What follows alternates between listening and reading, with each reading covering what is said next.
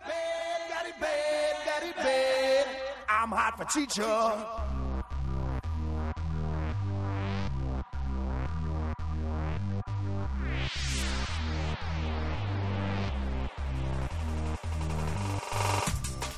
We thought we were done. We thought we were finished. We thought we would never talk about a movie minute by minute again. But we were wrong. Join us as we get to know the cast next door.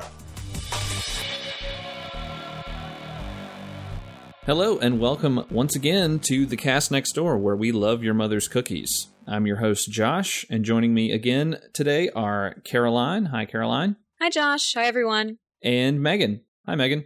Hi, everybody. All right, and we are continuing on discussing Noah's problems in the principal's office after his big fight in our last minute. So basically, we begin here with Vicky telling him once again to sit down, and she sort of starts reading him the riot act, and he cuts her off and is pretty rude. I, I would say that's probably a uh, understatement as to what he says, Oh, and yes. uh, we'll go into that in in just a second. He drops the hard c word, which is not appropriate, and she tries to smack him, but he stops her. And there's more ADR as she tells him he's expelled, and then we cut to Claire's house where she is waiting for Kevin to come downstairs because he's going to the fall festival with Allie. Uh, he doesn't necessarily want to go yet because it's too early and all the cool people show up late. But he comes down, asks how he looks. She tells him that he's the handsomest man in the world, and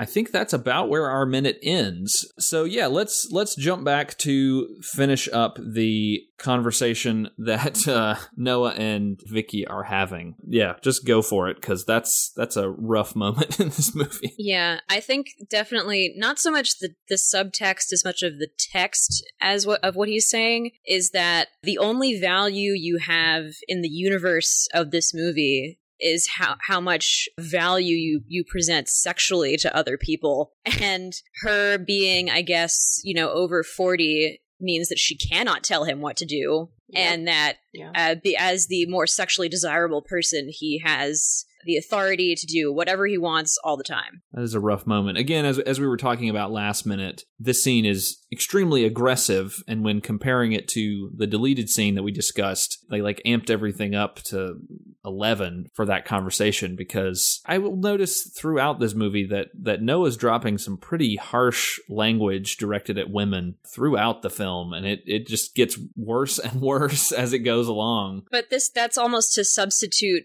him actually being scary as Mhm. as the villain of the movie though like they're pretty transparently just making him do and say things that might read as threatening but the rest of the movie doesn't really like do the work to make us afraid of him as the viewers of what is ostensibly a thriller I don't think that it's ever really made clear, not to go too far ahead, what his end game really is. But I don't understand in this kind of thriller, his attacking everyone else who surrounds Claire at all. Vicky is ostensibly Claire's best friend. And so do you think that she's not going to go to Claire and say, hey, your next door neighbor called me all these names? yeah. and said these terrible things to me. You'd think that if nothing else, he would at least try to turn on the charm a little bit so that she wouldn't immediately go to Claire and say, These are the words that he used towards me. This is what he said to me. I mean, I guess we could take away from it that she's so humiliated because what he said really got to her, hence her trying to slap him.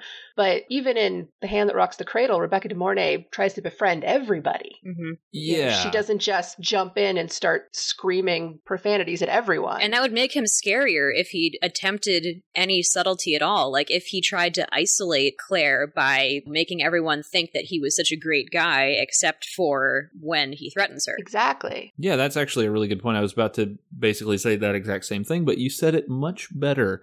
But yeah, he doesn't Thank seem to be too concerned with pushing pushing everyone away or sort of letting them into the fact that he's this semi unstable, very aggressive guy. Exactly. Yeah, he's he's very physically aggressive because he's very tall. In a scene with Kristin Chenoweth, I don't think that's particularly difficult. but he's very tall, he's very built, and he does sort of loom over everyone. And even in the scenes with Kevin, where it's supposed to be sort of a "this is what you could be someday, Kevin," you know, I'm your new dad or whatever his goal is.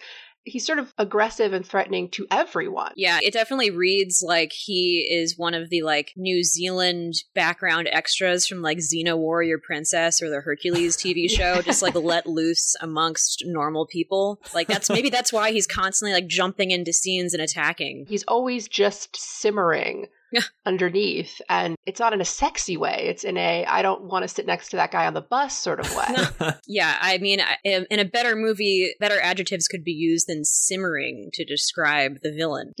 As with last minute we have an interesting little deleted scene to go along with this minute. This takes place right at i guess as they're setting up for the fall festival that kevin is getting ready to uh, to go to in our at the end of our minute. And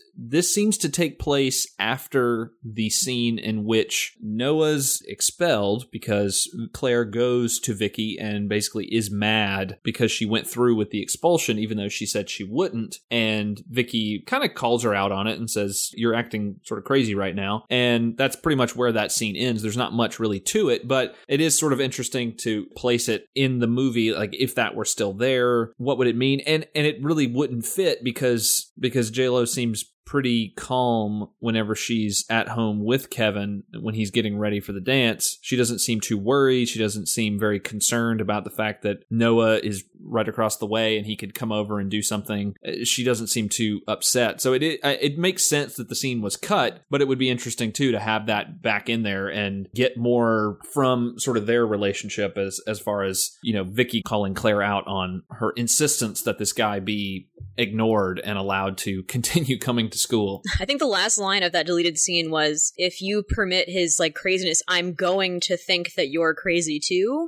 You're Yeah. going to think that she's crazy? like that just seemed to be like the most awkward way of like getting that, you know, emotional beat across. and is it not totally obvious to vicky that they've slept together Yeah. you know there's a, a reference earlier about people making mistakes. You know she's oh no you can't expel him. You can't just just let it go. Like don't don't worry about it. And just trying so hard to protect him that i would think especially the way that i feel like vicky was characterized as just oh you've got to get out there. Oh here's some sexy shoes. That would be one of her first thoughts would be like oh so Yeah, this movie does have a problem, and I, I mentioned it in other episodes with characterizations of it, of these these characters throughout, where it sort of brings up a point and then drops it whenever the story needs it to be dropped.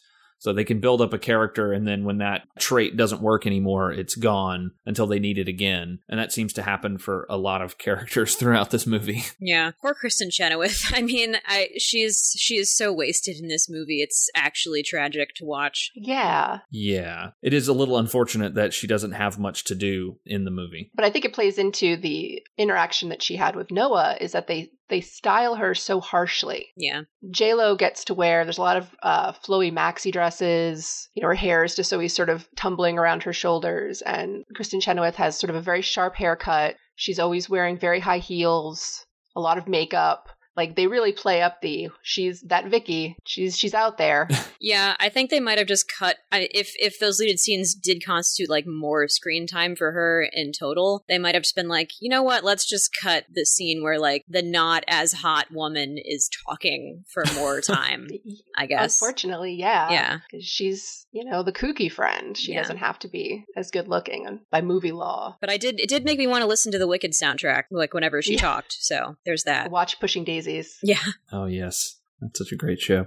All right. Well, is there anything else specific that you would like to discuss about this minute? Isn't this when Kevin's getting ready? Yes, right. Dance? Yes, true. Right at the end, we we get Kevin coming down the stairs in his suit, and it's sort of our minute ends right when J Lo says that he's he looks like the handsomest man on earth, and then we we stop there. Ugh. That was so hard Oh. to hear. Like, as someone who really liked her music when I was in like middle school, like it made me feel as if it was some kind of curse of getting older. Like, may all your hip hop and R and B pop stars become moms in movies one day. and why would she think that her 15 or 16 year old son would want to hear that he looks like the handsomest man on earth? Ugh. like, just just tell him he looks nice. Yeah, that that is tough when uh speaking from experience when moms pay compliments. It it can be it can be tough to take it at a certain age. He's already so nervous because he has his date. Yes, with one of the most attractive girls in school as we'll as we'll learn next minute as he mentions very excitedly. So, unless there's anything else, I think we'll wrap it up with this minute and we'll move on to the next cuz there's even more exciting things that begin in that minute. So now let's uh let's go around the room and see what uh you guys have to plug. Uh Caroline, what do you have to plug? Sure. Um, I am the host of the Loose Cannon podcast. It's a show where uh, me and a guest discuss a movie that they like for personal rather than critical reasons. Um, I think the next episode we're going to do is going to be on either Jaws or Stand By Me um, with the same guest, uh, my friend Stephanie Monahan, who also does the illustrations for my monthly essay series at Quaint Magazine. So, yeah, look out for that. Awesome. And Megan? Uh, I write a blog about VC Andrews at uh, trappedintheattic.wordpress.com. Fantastic. Well, thank you both for joining me for this minute, and I will see you both on the next minute. Thank you all out there for listening, and we look forward to seeing you next time on the cast next door. Bye, guys. Bye. Bye. Thanks for listening to A Talking Cast presents The Cast Next Door. I was your host, Josh Hollis, with my guests Caroline Fulford and Megan Sunday. Like us on Facebook, follow us on Twitter at First Ed Iliad, or download new episodes from thecastnextdoor.wordpress.com. You can also subscribe on iTunes or Stitcher. Artwork and editing by Josh Hollis. Produced by Darren Husted. Executive producer Josh Hollis. The Boy Next Door is owned by Blumhouse, Smart Entertainment, New Nuyorican, and Universal Studios. No infringement is intended. Copyright 2015, all rights reserved. This is a first edition?